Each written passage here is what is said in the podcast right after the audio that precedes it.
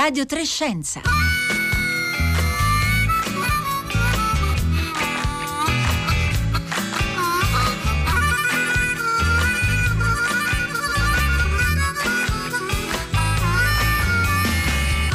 Le 11.30 e 20 secondi in questo istante. Buongiorno a tutti da Elisabetta Tola, ben ritrovati a Radio Trescenza in onda anche oggi dagli studi RAI di Bologna. Un saluto anche a tutte le ascoltatrici, gli ascoltatori che ci seguono in streaming oppure che ci ascoltano in podcast e quindi scaricano le nostre puntate dal sito oppure dalla app RAI Play Radio. Oggi è la giornata internazionale dei musei e anche noi qui a Radio Trescenza vi porteremo dentro eh, a due musei italiani, due musei eh, scientifici, ma eh, per raccontare insieme eh, anche a voi che ci ascoltate, la grande diversità soprattutto dei piccoli musei italiani, vi abbiamo chiesto in questi giorni e continuiamo a chiedervi anche oggi di mandarci dei messaggi, di raccontarci un museo in eh, dei messaggi vocali di un minuto eh, che potete inviare al 335 5634 296, messaggi in cui raccontate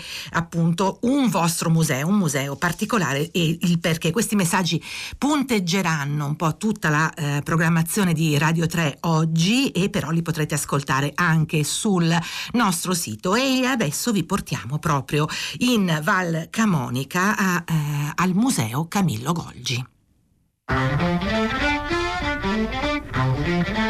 Vi racconto del museo dedicato a Camillo Golgi che si trova in Val Camonica a Corteno Golgi in provincia di Brescia questo eh, mio compaesano è stato un grande ricercatore che nel 1906 ha ricevuto il premio Nobel per avere scoperto, descritto un, l'apparato reticolare eh, delle cellule nervose che si chiama apparato di Golgi segnalo questo museo perché è eh, del primo Nobel della medicina italiana e perché si trova eh, in Val Camonica.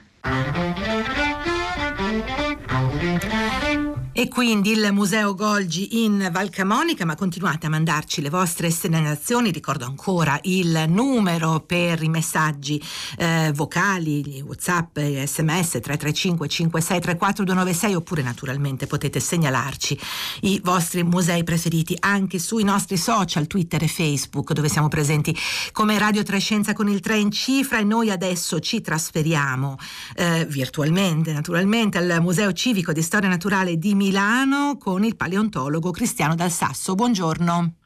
Buongiorno, buongiorno a voi. Buongiorno Cristiano Dal Sasso, possiamo dire andiamo nei sotterranei del Museo di Storia Naturale? Sì, perché le collezioni di studio, come tanti musei ne hanno, eh, sono non direttamente visibili eh, da, da, da chi ci viene a trovare, ma sempre a disposizione dei ricercatori eh, che si occupano di particolari gruppi eh, di piante o di animali o di minerali eh, per studi, per confronti e, per e anche per noi stessi. Ecco, per continuare anche a fare nuove scoperte, Cristiano Dal Sasso, diciamo subito, in questi mesi in cui i musei sono stati chiusi a, al pubblico, in cui hanno fatto molte attività, lo vogliamo ricordare, molti musei si sono ingegnati con tante attività eh, virtuali, però eh, nel caso vostro i ricercatori si sono dati da fare appunto per esplorare eh, i propri sotterranei, le proprie collezioni, è così?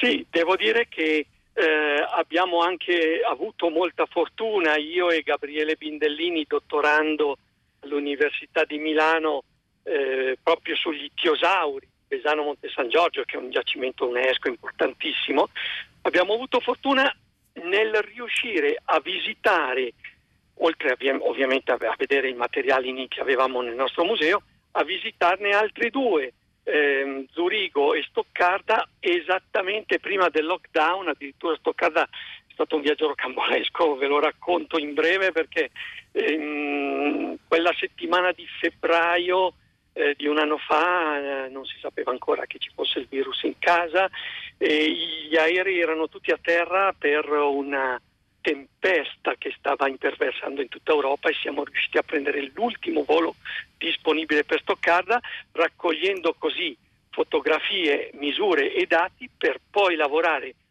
per un anno intero a distanza sui nostri computer di casa, tant'è vero che il gruppo di studi che ha pubblicato questa ultima ricerca non si è mai incontrato fisicamente. Ecco, andiamo sulla, sulla, ricerca. Cristiano Dal Sasso non l'abbiamo ancora detto, voi avete fatto, diciamo, avete trovato eh, nuove evidenze, nuovi, nuovi, dati scientifici. Allora, cosa è successo esplorando eh, i vostri sotterranei, ma anche raccogliendo questi dati in questi ultimi viaggi un po' rocamboleschi prima del, del lockdown? Cosa avete trovato? Dunque, abbiamo trovato degli altri tiosauri, altri esemplari che ora siamo certi.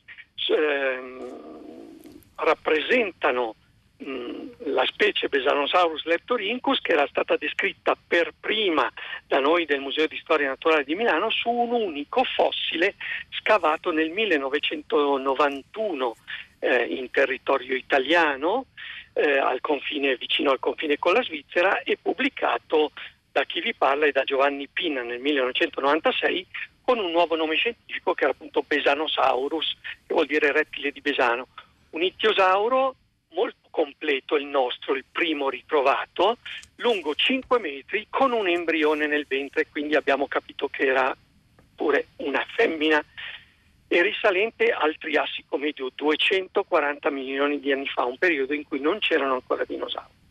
Il giacimento di Vesano Monte San Giorgio è conosciuto, ora protetto addirittura dall'UNESCO, per la ricchezza di fossili anche in questo caso ittiosauri, ed è stato sempre indagato da italiani e svizzeri perché gli, gli strati rocciosi ovviamente non conoscono confini politici e venivano scavati nel secolo scorso mh, sia dagli svizzeri che, eh, che dagli italiani, soprattutto in galleria, perché erano rocce bituminose che si pensava di utilizzare industrialmente.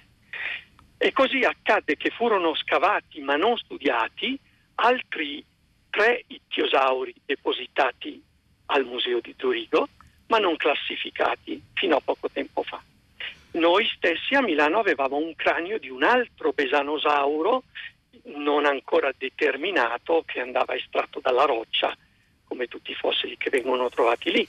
In più c'è stato un sesto esemplare già identificato ma non bene e catalogato con un nome scientifico diverso, Micadocephalus, che noi ristudiandolo abbiamo capito in realtà essere un sesto esemplare di Besanosaurus, questo perché la scienza procede anche per prove ed errori e certo. chi lo aveva studiato all'epoca non, ave- non l'aveva confrontato con il Besanosauro di Milano, credendo che fosse una specie diversa.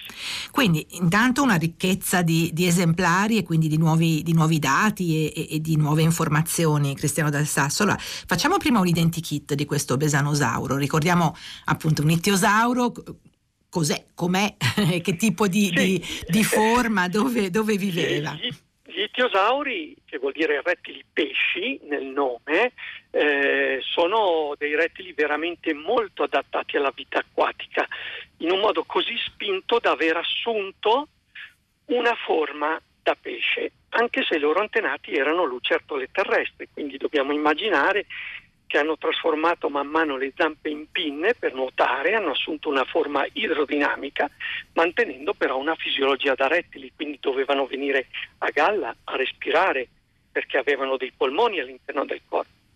E nel Triassico sono ancora abbastanza piccoli e piuttosto primitivi per il fatto che hanno per esempio una coda abbastanza dritta e non a falce come negli ittiosauri successivi.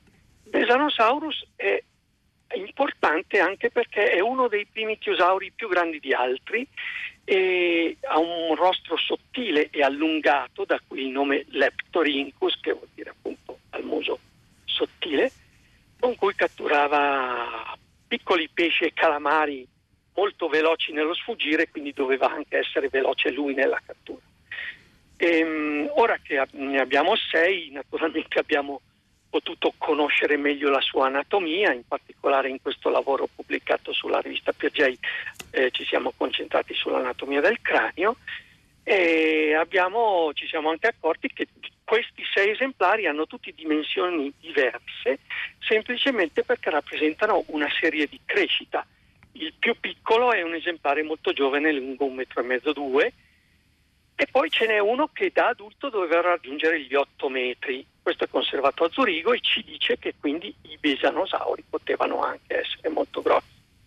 E questo naturalmente è, è appunto una, una, un insieme di, di, nuove informazioni che arricchisce molto la, la conoscenza su, su, questo tipo di, eh, di itiosauri. Ehm, Cristiano Dal Sasso, c'è un elemento eh, che voi citate nel, nel, racconto di questa scoperta che è anche la possibilità di utilizzare delle tecniche radiologiche sempre più raffinate, che forse appunto anche rispetto a 30 anni fa eh, ci danno la possibilità di essere oggi più precisi nel capire eh, la conformazione. Sì, proprio sul primo besanosauro quasi 30 anni fa avevamo fatto delle radiografie che sono però delle immagini bidimensionali. Erano molto utili per noi durante lo scavo per sapere eh, tra, un, uno, tra una, una, giornata di scavo e una di studio quanto ancora dovessimo scavare eh, nel, nel sito del Sasso Caldo di Besano per recuperare tutto lo scheletro che giaceva in un unico livello. Oggi eh, abbiamo rifatto esami radiografici, ma abbiamo fatto la TAC eh, che mh, mm, aiuta a ricostruire in tre dimensioni eh, le, le, le, le, forme delle ossa, soprattutto quella del cranio del nostro esemplare di Milano che era molto compresso nella roccia a causa del tempo che è passato, a causa della pressione delle rocce soprastanti. E quindi eh, tutta questa tecnica insieme a ad altre, naturalmente le TAC devono essere poi elaborate, ehm, ripulite in modo da vedere meno il sedimento e vedere di più le ossa contenute all'interno, perché mh, mm, essendo su più strati non si può estrarre a tutto tondo un fossile schiacciato in una lastra di roccia. Quindi, è, è un vero lavoro da, da, detective in un certo senso, Cristiano Dal Sasso, capire sì, esattamente cioè, c'è l'unione naturalmente del, di tecniche molto raffinate, ma anche della vostra capacità intuitiva, perché appunto eh, le forme sono, sono, come lei ci dice, molto compresse. Sì, è un lavoro molto lungo, ma avendo più esemplari, questo ci ha aiutato nel vedere meglio alcune ossa che nel nostro di Milano erano conservate male in un altro che era più tridimensionale erano più evidenti e in questo modo confrontandole una a una, descrivendole una a una, pensate che in un cranio di rettile ce ne sono un centinaio di ossa, quindi un lavoro lunghissimo.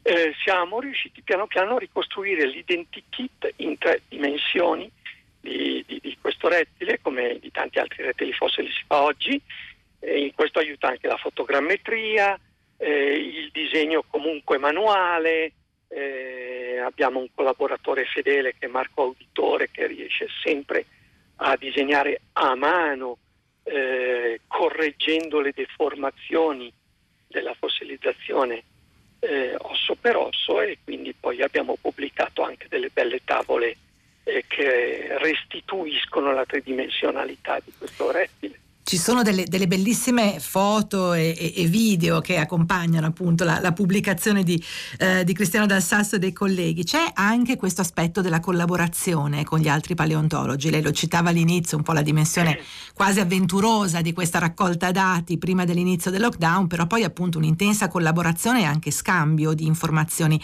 Ci avete tenuto particolarmente a sottolinearla, forse perché non avviene sempre o non avveniva in passato. Ecco. Allora c'è, c'è spesso con concorrenza lo, lo, è stata anche storicamente diciamo tra italiani e svizzeri, però questa volta noi ci siamo veramente resi conto scrivendoci alcune mail che si erano creati due gruppi di lavoro inizialmente separati per lavorare sugli stessi fossili. E quindi a questo punto abbiamo concordato che era meglio unire le forze tirare la stessa fune e mettere insieme tutti i dati e ora siamo tutti contenti perché poi alla fine sarebbe stato un lavoro doppio e incompleto. E invece così eh, il, il, racconto è, è, è, molto arricchito, il racconto, la scoperta, la pubblicazione scientifica, ma anche il racconto che se ne può fare. Cristiano Dal Sasso ci è arrivato un messaggio al 335 5634 296 che ci dice eh, in effetti seguendo le notizie in merito nel corso degli anni potrebbe sembrare incredibile quante importanti scoperte derivino dall'analisi di reperti conservati magari da decenni all'interno di un museo. C'è questa dimensione dell'aver avuto forse un tempo lungo di possibilità appunto di dedicarsi dedicarsi a un'attività di ricerca a tempo pieno Cristiano Dal Sasso, non, non distratta, anche se una distrazione immagino normalmente benvenuta dalle attività del museo. Lo confesso, questo ci ha aiutato molto, essendo il museo chiuso al pubblico, chiaramente poi non, abbiamo lavorato anche nel riallestimento di alcune sale, addirittura abbiamo una sala di mineralogia nuova con un'esposizione completamente rinnovata. Eh, ma questo ci dice anche tanto sull'importanza delle collezioni, torno all'inizio del nostro dialogo, certo. le collezioni dei musei eh, che non sono abbandonate, sono centinaia, migliaia a volte di esemplari che prima o poi qualcuno riesamina e sono importantissime perché sono degli scrigni di paleobiodiversità sempre disponibili eh, e, e, e che possono dare nuovi impulsi alla ricerca anche su esemplari riconosciuti già conosciuti, proprio perché ci sono nuove tecniche eh, non invasive che permettono di riesaminare questi stessi esemplari ed estrarre molte più informazioni rispetto al passato. Un'ultima domanda Cristiano Dal Sasso che ci arriva sempre al nostro numero al 335563426. Sarà prima o poi possibile vedere anche questi nuovi esemplari esposti? Sono ancora in fase eh, di studio.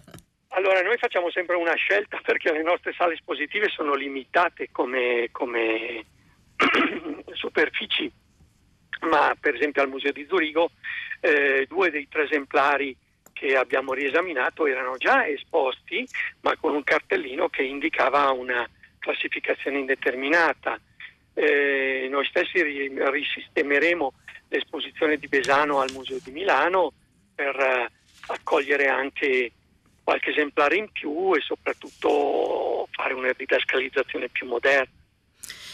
E quindi vedremo, vedremo appunto le, le, le nuove sale, le, i nuovi allestimenti e anche, e come sottolineava prima Cristiano Dal Sasso, è importante anche sapere che nei musei scientifici ci sono aggiornamenti, nuove riclassificazioni, nuove informazioni che, che emergono. Allora ringraziamo Cristiano Dal Sasso, paleontologo al Museo Civico di Storia Naturale di Milano, che ci ha raccontato questa scoperta del Besanosaurus eh, e dei suoi, eh, diciamo così, familiari o colleghi, insomma una, una famiglia, un gruppo gruppo eh, di età diverse. Um, e ora noi qui a Radio Trescenza raccogliamo il filo anche delle altre trasmissioni che ci hanno preceduto per ricordare, ricordare Franco Battiato, cantautore, musicista, anche un raffinato sperimentatore che è morto stamattina all'età di 76 anni. È proprio il primo album in studio di Battiato del 72, Fetus, era un concept album, un concept album ispirato al romanzo distopico Un mondo nuovo di Aldous Huxley Huxley che era stato pubblicato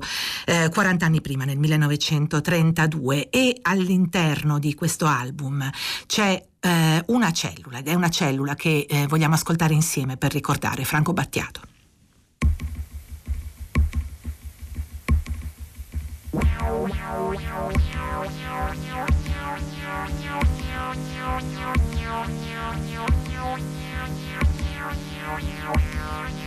Cambieranno le mie cellule, il mio corpo nuova vita avrà.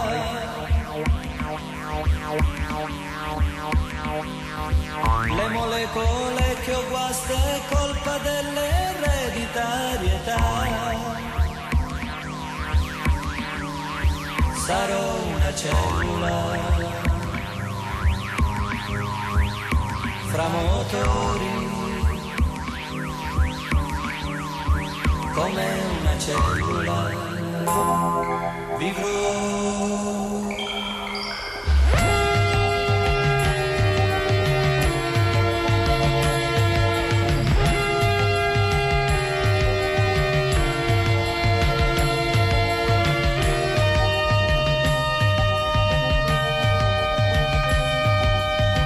Viaggeremo più veloci del luce intorno al sole.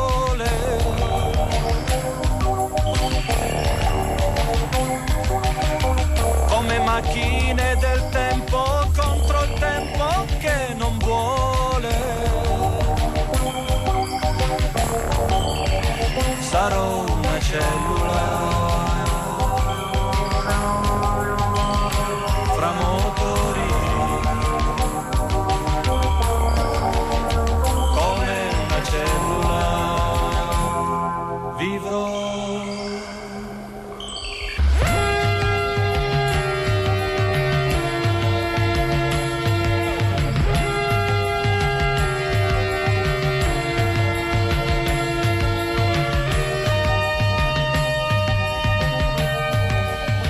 La voce ancora giovanissima di Franco Battiato in questa Una cellula dall'album Fetus del 1972. Viaggeremo più veloci della luce intorno al sole come macchine del tempo. Ci accompagna, ci accompagna all'entrata di eh, questo del secondo museo che andiamo a visitare oggi. Do subito il buongiorno a Mauro Varotto, responsabile scientifico del Museo della Geografia dell'Università di Padova. Buongiorno Mauro Varotto.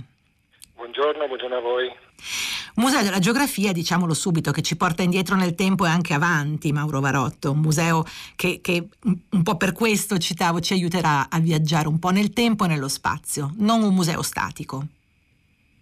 Sì, infatti partiamo dall'idea compassata nella opinione pubblica, nell'immaginario di ciascuno di noi, di una geografia delle scuole elementari, no? che serve a mettere a memoria, mandare a memoria eh, elementi immutabili le montagne, i fiumi, eh, le città, ma in verità partiamo da questa idea, da questa immagine della geografia per eh, smontarla e quindi far capire che la geografia è relazione, è rapporto tra fenomeni che si muovono nello spazio e che hanno a che fare appunto con la dimensione della Terra, ma anche con la dimensione dei significati che noi attribuiamo al mondo.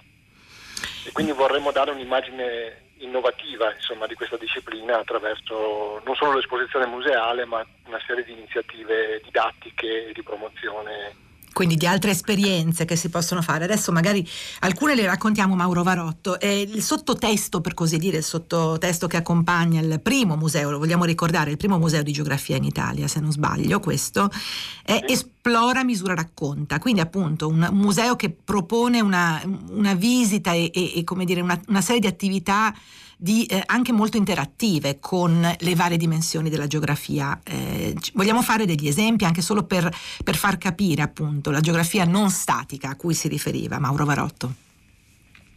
Sì, eh, Esplora, misura, racconta fa riferimento al fatto che bisogna partire dall'esplorazione, dalla curiosità, dall'interesse per eh, l'approfondimento dei fenomeni ma poi ci si può orientare in due direzioni, quella della misura, quindi della precisione, della esattezza scientifica, ma anche quella del racconto, della narrazione e quindi unisce geografia fisica e geografia umana.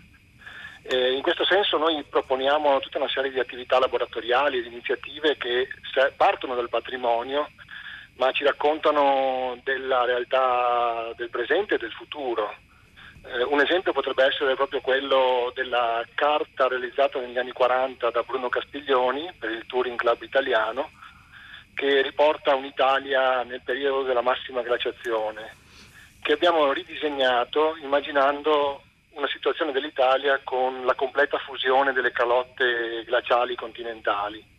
Ne emerge un'Italia molto più treminzita, con una linea di costa di 65 metri sopra il livello di mer- di, del mare attuale, diciamo di costa attuale, sulla quale poi abbiamo scritto un libro che è appunto eh, il viaggio nell'Italia dell'antropocene. dell'antropocene. Ecco, che è una mappa, diciamo, eh, sottolineiamolo eh, Mauro Varotto, una, una, mappa appunto immaginaria, forse anche un po'... Eh, un po' spaventa a guardarla, o dovrebbe perlomeno farci riflettere sulla situazione appunto attuale e sulla possibilità o meno di arrivare a quel tipo di, eh, di, di, realtà per quanto riguarda il nostro paese. Mauro Varotto, anche questo forse è uno degli obiettivi eh, di, eh, del vostro museo e delle attività che proponete. Sì, infatti nel libro sono, si alternano due linguaggi, quello della fantasia, della creatività, eh, della giocosità picaresca di, questo, di, queste avventure, questo viaggio di Milordo. Che ricordiamolo, avviene, mi scusi l'ho interrotta prima, ma avviene eh, tra Insomma, 2786. Ecco, esatto, quindi mille anni dopo il, il viaggio di Goethe. Eh.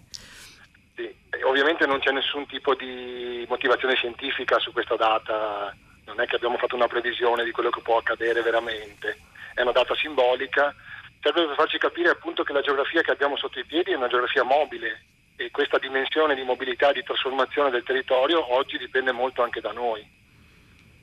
Questo è un punto, è un punto che è sempre bene eh, ricordare. Mauro Varotto, le leggo alcuni messaggi, li leggo assieme a lei, diciamo, eh, che stanno arrivando dai, dagli ascoltatori e le ascoltatrici al 335 5634 296 perché ci arrivano anche altre segnalazioni. C'è chi eh, eh, vuole ricordare in realtà Franco Battiato, l'abbiamo ricordato appunto poco fa, Manu da Treviso che dice Franco in concerto nel 2005 al Palaverde.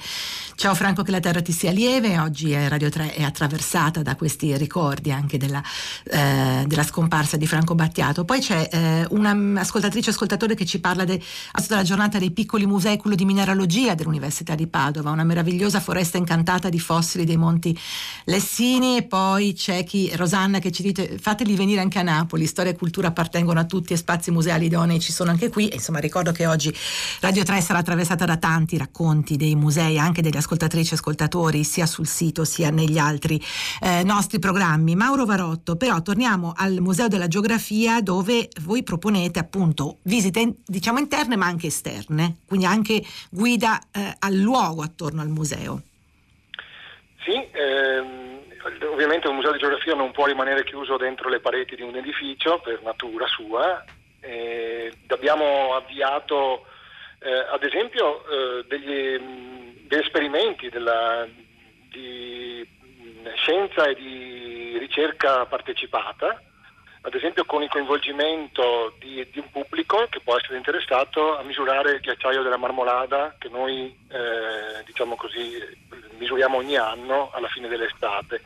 Questo è un esempio di campagna glaciologica partecipata per sensibilizzare i temi del cambiamento climatico. Oppure abbiamo da poco inaugurato una piccola audioguida che invita ad esplorare a 360 gradi in maniera originale e curiosa eh, il quartiere e la via in cui sorge il museo e si passa dalla storia geologica del porfido su cui si cammina a quella che può essere la, lo scenario di un cambiamento climatico appunto che può portare Padova sotto 50 metri d'acqua. Nelle immagini che vediamo sul, sul, sito del museo, che ricordiamolo Mauro Varotto, aperto, aveva aperto al pubblico il, eh, a dicembre 2019, poco prima diciamo, del, della chiusura del lockdown, quindi riapre di fatto come fosse una nuova apertura ora.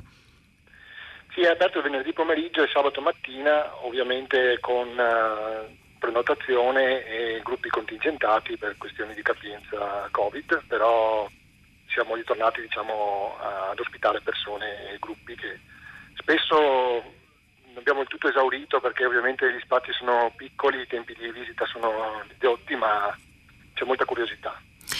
Ecco, negli ultimi proprio secondi che abbiamo insieme Mauro Varotto, tornerei su questo tema, la geografia non statica. Appunto nelle immagini del vostro sito ci sono per esempio riferimenti alle migrazioni, agli spostamenti, al modo in cui anche le persone, le, le, le collettività eh, vivono. Questo è molto collegato alla geografia. Infatti la geografia è una materia, una disciplina che aiuta a capire le dinamiche del mondo contemporaneo, sia in direzione appunto climatica, come abbiamo detto, sia in direzione demografica e migratoria, eh, proprio pensando alla dimensione mobile del territorio, del paesaggio, dei luoghi in cui viviamo, che cambiano incessantemente e abbiamo bisogno un po' come eh, il gigante Atlante che sorregge eh, il mondo, di eh, riuscire a sostenerne il significato, comprenderlo, capirlo, controllarlo e governarlo in una maniera migliore. E allora su, queste, su questi spunti che ci eh, dà Mauro Varotto, che ringraziamo e salutiamo, responsabile scientifico del Museo della Geografia dell'Università di Padova, chiudiamo la puntata odierna di Radio Trescenza, molti altri spunti che arrivano anche dagli ascoltatrici e ascoltatori, Museo Antonio Manzi di Campi Bisenzio di Firenze, Stepan Zavrel di Sar, eh, Sarmede, in provincia, Sarmede, scusate, in provincia di Treviso e molti altri, ma eh, tutti i messaggi sapete sono pubblicati sul nostro sito e quindi potete continuare a prendere questi spunti. Noi siamo giunti alla fine di questa puntata di Radio Trescenza, programma ideato da Rossella Panarese, curato da Marco Motta, in redazione Francesca Buoninconti e Roberta Fulci, alla consola Roma oggi Giovanna Insardi, a Bologna Roberto Nerozzi, in regia Marco Pompi. Ora il microfono al concerto del Battino da Elisabetta Tola. Una buona giornata a tutti.